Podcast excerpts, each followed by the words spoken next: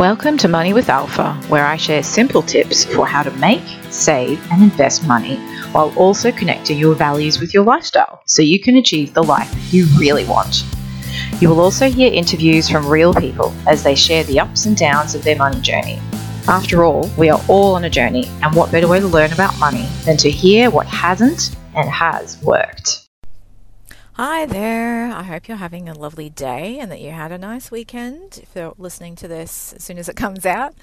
Um, something I wanted to talk about today, um, I, sort of oscillate between sort of very specific step driven, process driven um, episodes, and then others that are a little more feeling mindset kind of based. And this is this is more down that path. And it's something that I've been seeing a lot lately, and and the concept around awareness. Um, and how we, we try to avoid the things that we don't like or we think we're not good at. and playing to our strengths is definitely a good thing uh, because we can, you know, we can do this, we can be in the zone and we can make things happen. But it's equally important to be aware of the things that we're not so great at and the things in particular that we really need to know and do. Uh, money being one of them. So I, I, I work with a lot of clients who are quite apprehensive when it comes to money, and they they feel guilty or shame or that they're just not good enough. And you know they've managed to prove this to themselves for, for many years as well. And that that's why you know money just doesn't sort of flow or there's is what various reasons why they you know they, they don't want to look at their numbers in their business and they you know they're just avoiding the whole concept. And and while I can totally understand that um, I I have been in that position myself. Uh, once you start to to gain awareness, and this doesn't even just apply to money, really. I mean, a lot of this stuff is is sort of life lessons that we've learned, and we can apply it in many different situations.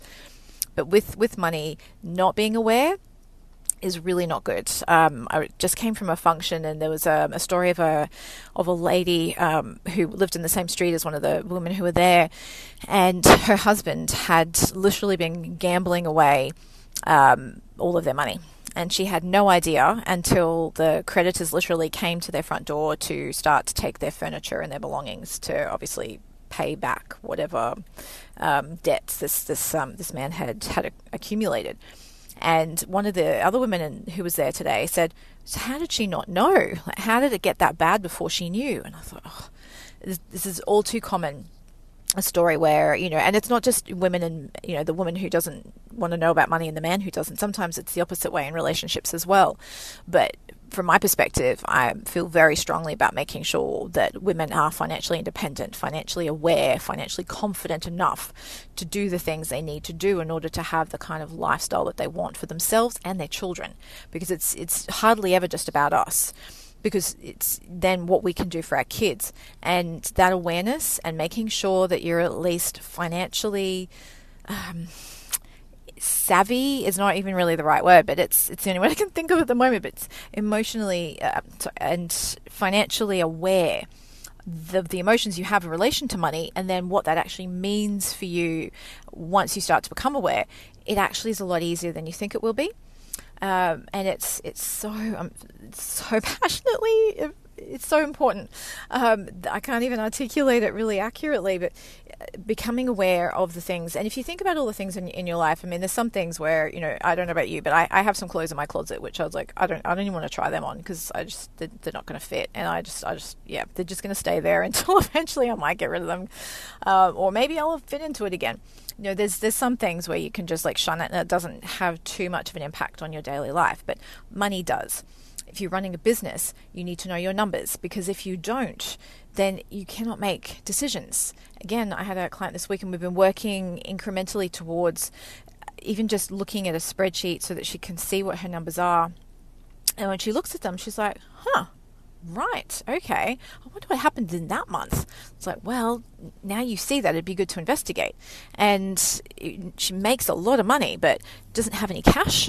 And I was like, okay, so we've got to figure out where all this money is going as well so that you can then start to figure out how to minimize that. So once you, you know what's going on and there's an awareness there, you can start to, to make decisions. And the numbers themselves are numbers. They're, they're not there staring at you in the face, poking fun, you know, teasing, taunting you. They're, they're numbers we apply meaning to them because we've been taught that there's meaning and that, you know, the amount of dollars in your bank account indicates self worth or how good or not good you are with money.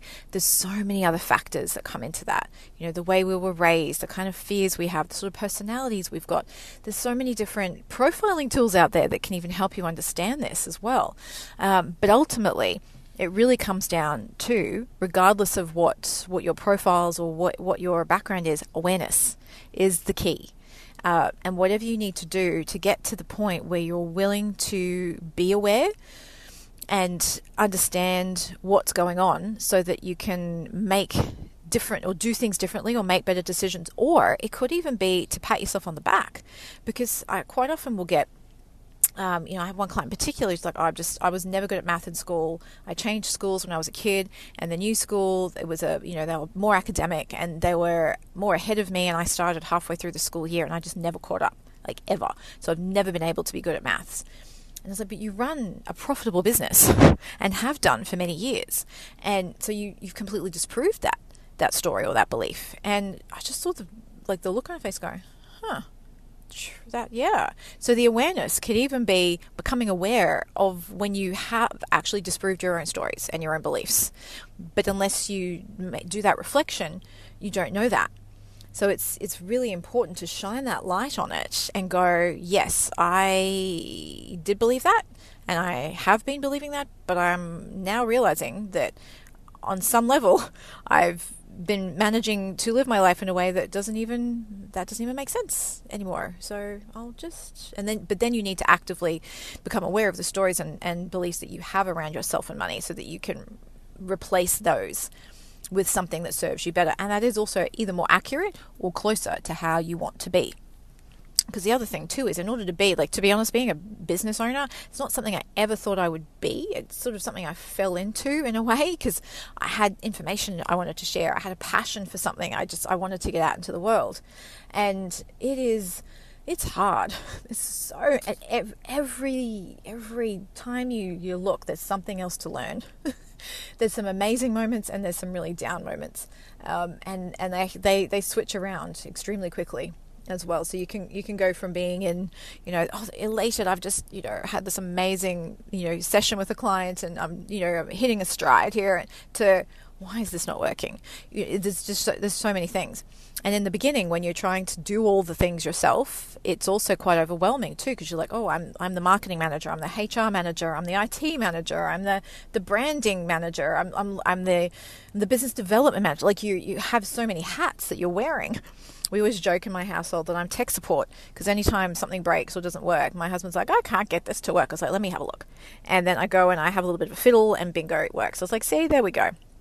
It's just a, I, I, like fixing things and I like to figure out how stuff works. And I, even as a child, I used to get you know the the old v, VCR, you know.